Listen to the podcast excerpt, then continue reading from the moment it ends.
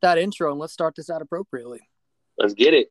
All right. Good evening, good morrow, and good morning, all you magnificently sexy motherfuckers out there.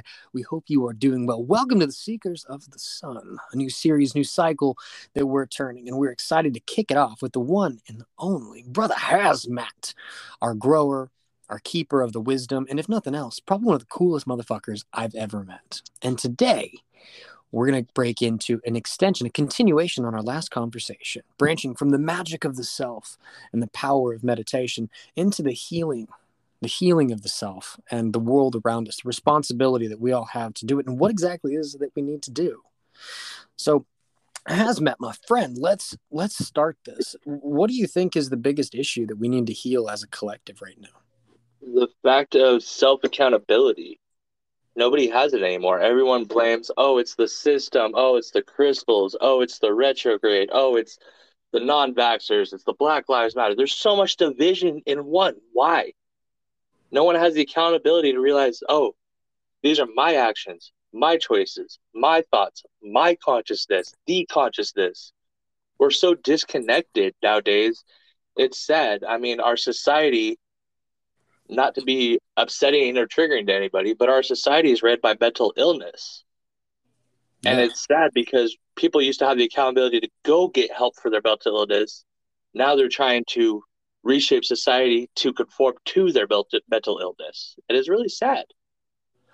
You know, I think that's a really that's a really deep way to put it because I think there's there's their personal accountability is huge. The amount of times that I make a mistake and it's really difficult for me to come around to the fact that it was just my mistake. It wasn't because of any other extraneous variable. It was the fact that I just fucked up.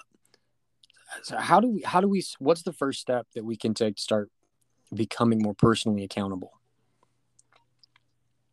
See, that's person to person based. For me, okay for me, it's kind of hard because you know I feel like I'm doing these things, so they're the right because of the path and way I was raised and things I've seen and my own truths that have came.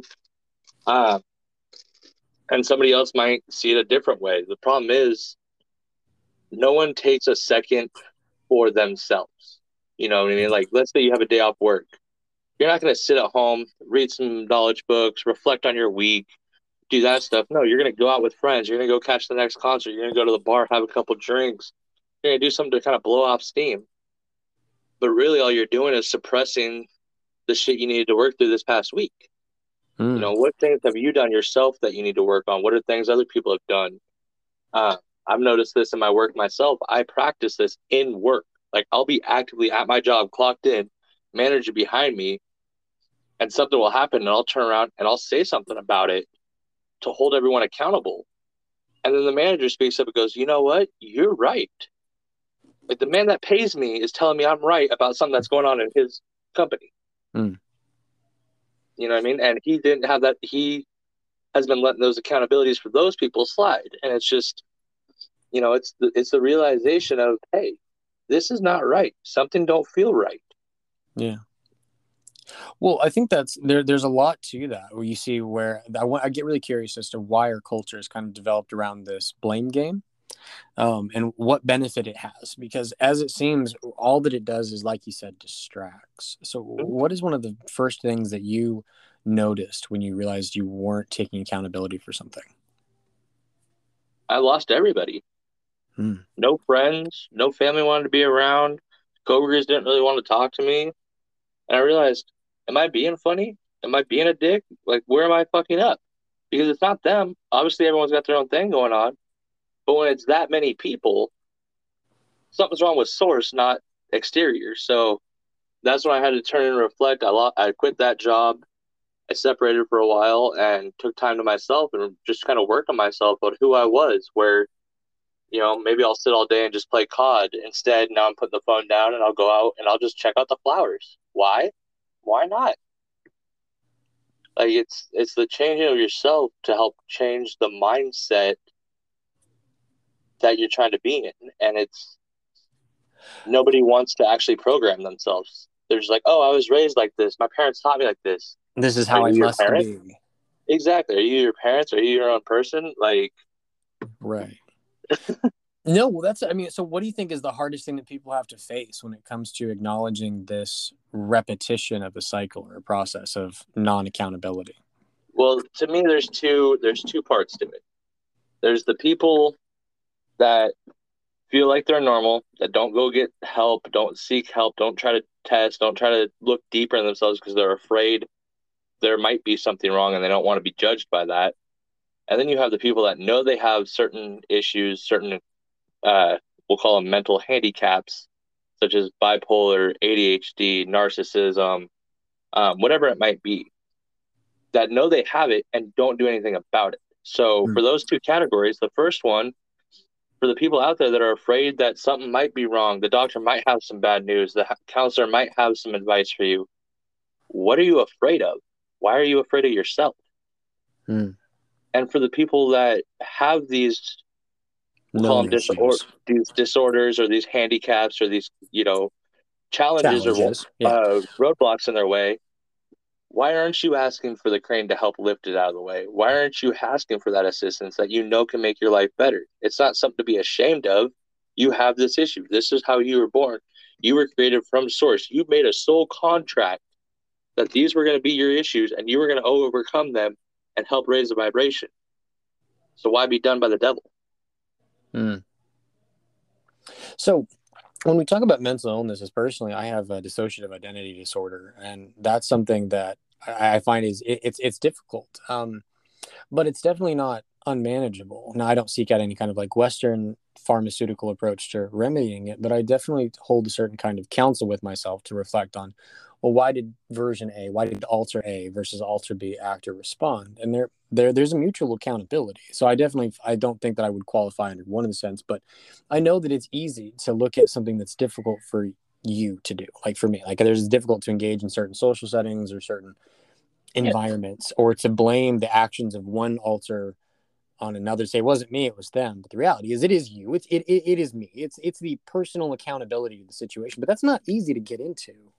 Now I gotta ask, with your ADD, why why aren't you using your superpower to your advantage?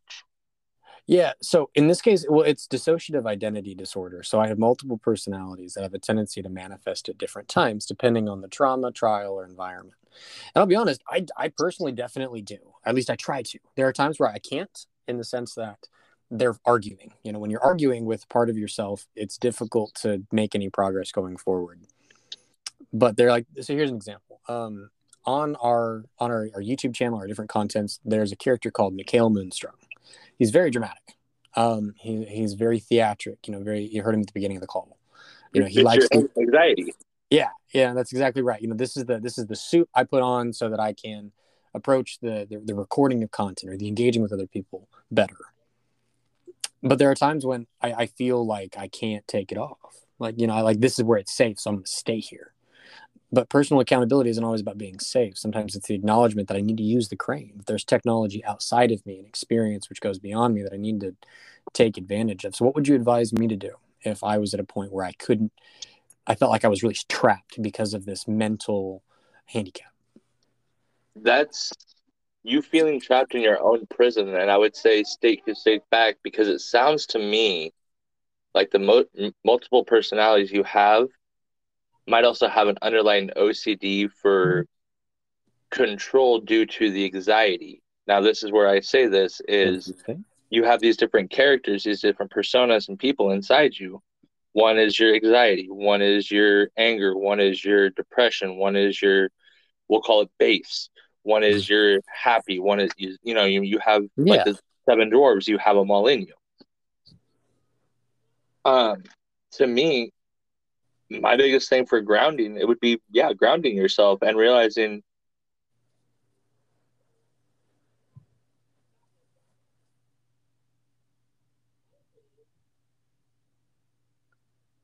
no audio difficulties there. He'll be right back.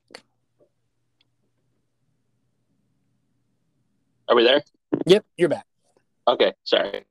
Uh, you we know, were on uh, grounding. uh, so yeah you have your ground would be grounding yourself because in the end of the day, we inevitably are marching to something that we have no clue what's to come. And if anything's gonna be anxious about that, it should be that, not mere things that Ooh. may take 10 seconds of our day. You know what I mean? We have, Ooh. you know, you have a bank account every day, let's say with a $100 million in it. Are you going to get upset when someone takes a 100 or are you their $999 million you have? Fair. So I think in the same concept, you know, we have to ground ourselves that what am I so worried about here? Why am I worried? And realize, you know, taking that step back and hitting that third person this is where I say a lot of people got to understand the difference between 3D and 5D. Yeah. 3D is being in that moment. 5D yeah. is being able to be in that moment, push out, look outside, realize, come back and correct. Oh, okay. That's probably one of the best definitions I've heard for five dimensional existence or engagement. Because at that point, you are conscious in moment, you are conscious of outside surrounding, and you are conscious of surrounding outside surroundings. you know and it's it's the base of trying to every day practice the school of no swordsmanship hmm. and long story short it goes that there was a monk and a uh, I want to say it was a fisherman, and they were, you know, there was an argument. The fisherman said, "Let's have a duel," and the monk said, "Not here. Too many people get hurt. Let's go to the island over here." So they hop on the boat. They sail over, the fisherman jumps off, and the monk pushes off ashore and stays on the boat. The fisherman is angry, yelling, shouting, pissed off, Come fight me. And the monk is sailing back to shore, saying, The school of no swordsmanship. Hmm. The monk is still at peace while the fisherman is angry. Why? Because the monk took a step back and realized, hey, this was an accident. He is overreacting. I am not going to allow this external to affect me, and I'm not going to allow other people to get harmed for other people's externals and bringing that back, he simply removed the situation from the safety. Fascinating. I like that. I like so that, life, that.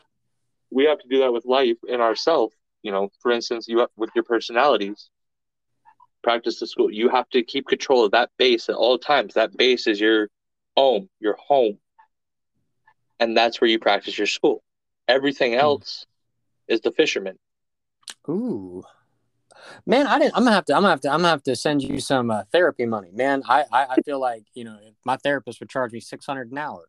Like this is this is this is incredibly revealing and personally. Uh, like I, I understand what you're saying. Like I, I hear that. I'm like, wow, I got I've got goosebumps because there's a lot of like it, it relates uh, deeply to that to that struggle. And I have ADHD. My focus is shit. I can't keep anything in order organized, but if it's a chaotic mess, I know exactly where it's at. Preach. I don't know why. I thrive in chaos. But I do know why. Because it's my superpower. When chaos hits, everyone always calls me because I have the calm mind to work through it. Mm. With my ADHD, I can't focus. So holding a job, keep a task, doing this is really hard.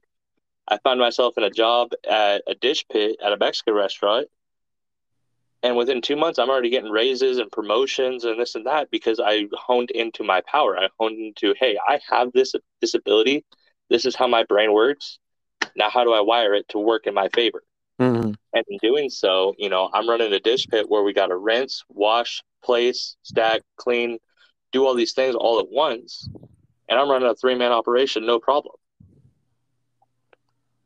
and i never could do that in my life before because i never realized what was really going on with self. As soon as I took that accountability, cool, my life changed because I now control my life again, not my mental disability, my roadblock. It's me. Got not it. the not the the angel. this is you at the helm, not you being you know pulled before yeah. the ship, so to speak. You know those shows where everyone's got the angel and the devil on the shoulder, right? And they're sitting there back and forth arguing. The guy's like, "What do I do? What do I do? What do I do?" Yeah. I just flicked them off and said, this is what I'm doing. Got it. It becomes a decision, not a question. Well, that's exactly. the challenging part to asking a question is anything could be the answer, but to doing, there is no question to be asked. It is existence. And thus in Buddhism and a lot of Eastern philosophies, thus the pure state of existence is just existing, not trying to contemplate it nor resist it, nor judge it or articulate it, but to be wholly connected to it. And that's where as a society we've lost because look what we have right now going on we have the male versus female, who's better, more dominant power, as well as we have the trans and non trans battling it out. Yeah. Now, my thing is when anything happens someone breaks into your house, your car needs fixed, and don't get me wrong, there's plenty of women out there that are strong enough, mentally capable, and could do this stuff as well. But the facts of our society and reality, anything happens or work needs to be done, who's the first person you call? A man or someone with force, right? Mm-hmm. Well, I mean, like mentioned, you're... go ahead. I'm sorry. Go, go ahead. Well, you'd like you mentioned earlier, there's sometimes where you need to call in the specialized tool for the task, and I think it is an ignorant argument for anybody to say that men and women are the same because they're not. They're not. You know, there, there is a vast difference, and there's also a wide range of variance between the spectrum of entirely masculine and entirely feminine when you consider the balance of positive and negative, not into gender, not into sexual identities or orientations, but just your body is not just all positive energy. It's a balance between positive and negative, which we experience through the masculine and the feminine. Which is also, yes, in our brains. That's why we have two hemispheres of brain, our male right. and female. Right. Um, it's like we are all oranges. There's an orange and there's a mandarin. Yes, they are the same, but they are different. One's sweeter, one's smaller, one's stronger, one's bigger. They are the same. We are all human. We are all same, mm. but we all have our abilities which plays into the whole trans thing going on right now. Sure, there are those people, very small percentage, that are hermaphrodited and born male and female. Those are who I, in my brain, would consider the true trans because that is how you were born. These people nowadays, I feel that, you know, the pushing kids to gen- uh, castrate themselves and chemically castrate themselves and change their gender and do all those surgeries nowadays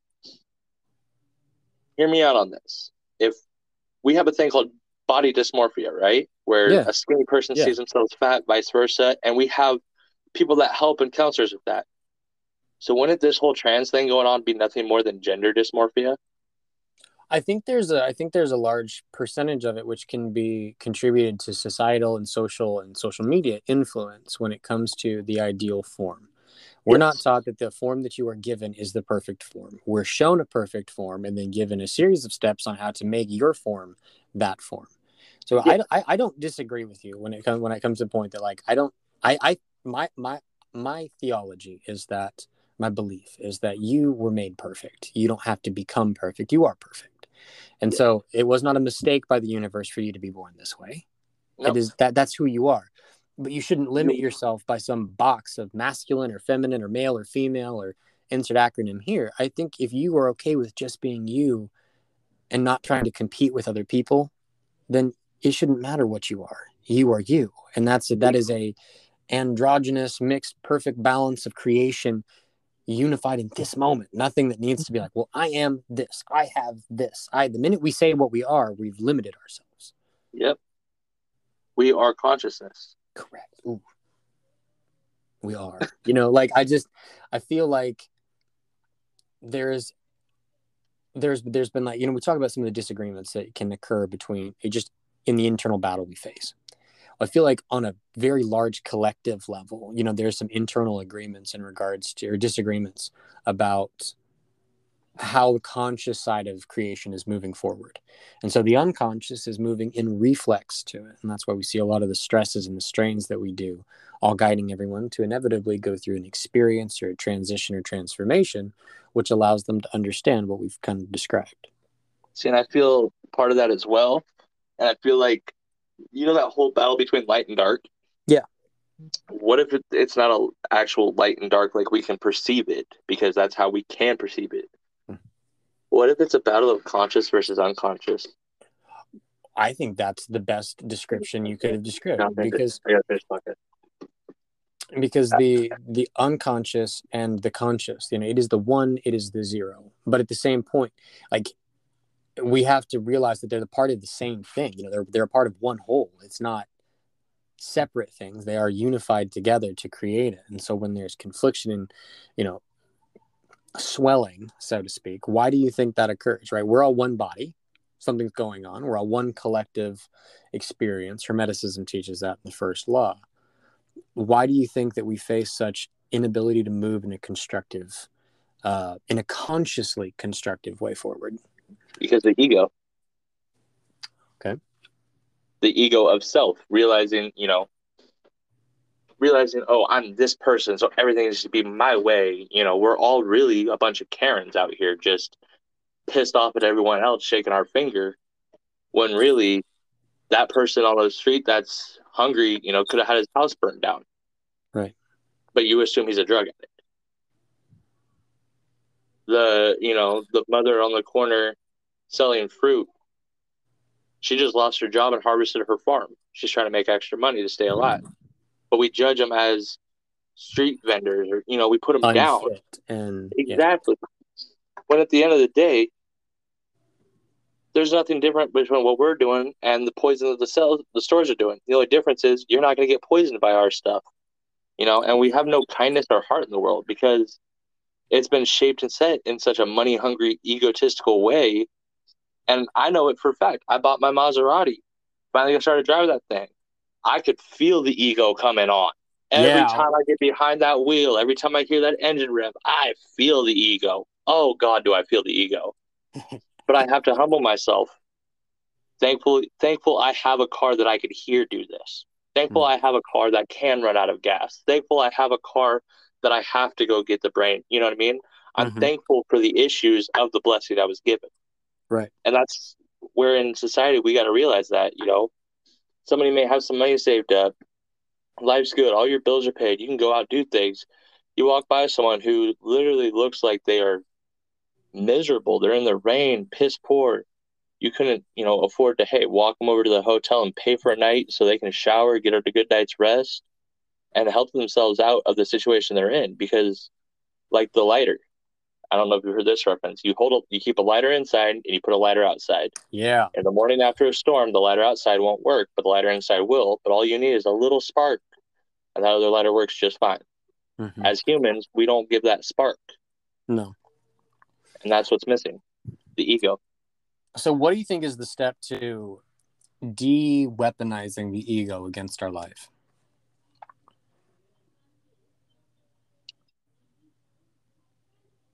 The realization that everyone's a reflection of you. And if you can't take the second to sit and find how you and this person are exactly alike, then the issue is you. Ooh, ow. That hits home.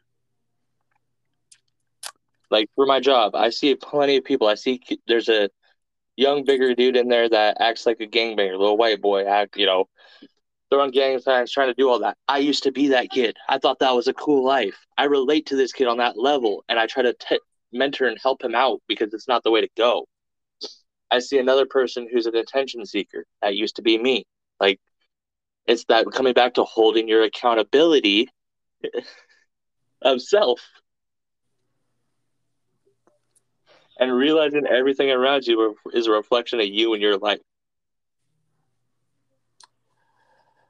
What do you do when it's dark and you feel like you can't find the reflection that you know you need to see because you've seen it before? And that's what kind of puts you in line to see what you need to have that experience, to create that meaningful connection to everyone around you. But right now it's dark and you feel alone and your selfish action to just, uh, you know, to, to be okay in that moment. What do you do when you're there and it's dark and there's no light to see any mirror, even if you were right in front of it? Realize nothing would exist without you. Hmm. Let me explain on that. Nothing in this world exists without you. And I'm not meaning like you and me, like this conversation. I mean, any listener out there, this is a personal message to you. Reality cannot exist without you. Because to have reality, there has to be you. Without you, this moment would not exist. This podcast would not be being heard. Moment, this conversation would not happen without you. It's not me speaking. It's not the external reality because it's all a reflection of you. So without you, nothing would exist. It's all the perception. Oh my God, brother. I am I'm sitting here like, Jesus, I'm happy I don't have to pay for this because this would be this would be expensive. I you That's where it gets to. When you get depression, no one loves you, no one cares. You don't love yourself. You don't care about yourself. yeah, because you're Change there. that. You're there. You can. You, no, amen. I, I fucking love I it. I mean, I was clean of cocaine for four years. I relapsed when my house burned down because I hit that dark place. What's the point? Who cares? What matters? No one's going to help because You know, you reached out and tried to do that GoFundMe, and that, you know, we didn't really get anything off it. No. But then on TikTok, you're seeing all these people 15,000, 20,000, single mother, single mother, you know what I mean? But no one cares about the single father. And that was very depressing and put me in a really dark place. And I, yeah, I wanted to overdose. I wanted to just get high and get out of it. it took me one week. And here I am, this conscious person. It took me one week to pull out of it realize this is a distraction and none of this would exist without me. I'm thankful I had a house to burn down. Let's go. And here I am about to move to Washington to do bigger things. On to the next venture, on to the next question. I had to realize none of this would exist or happen without me. So why let the why let the unconscious take over? Hmm. Well, you know, I think there's there there's a there, there's a good kind of uh, ending point to leave our listeners our listeners with, right?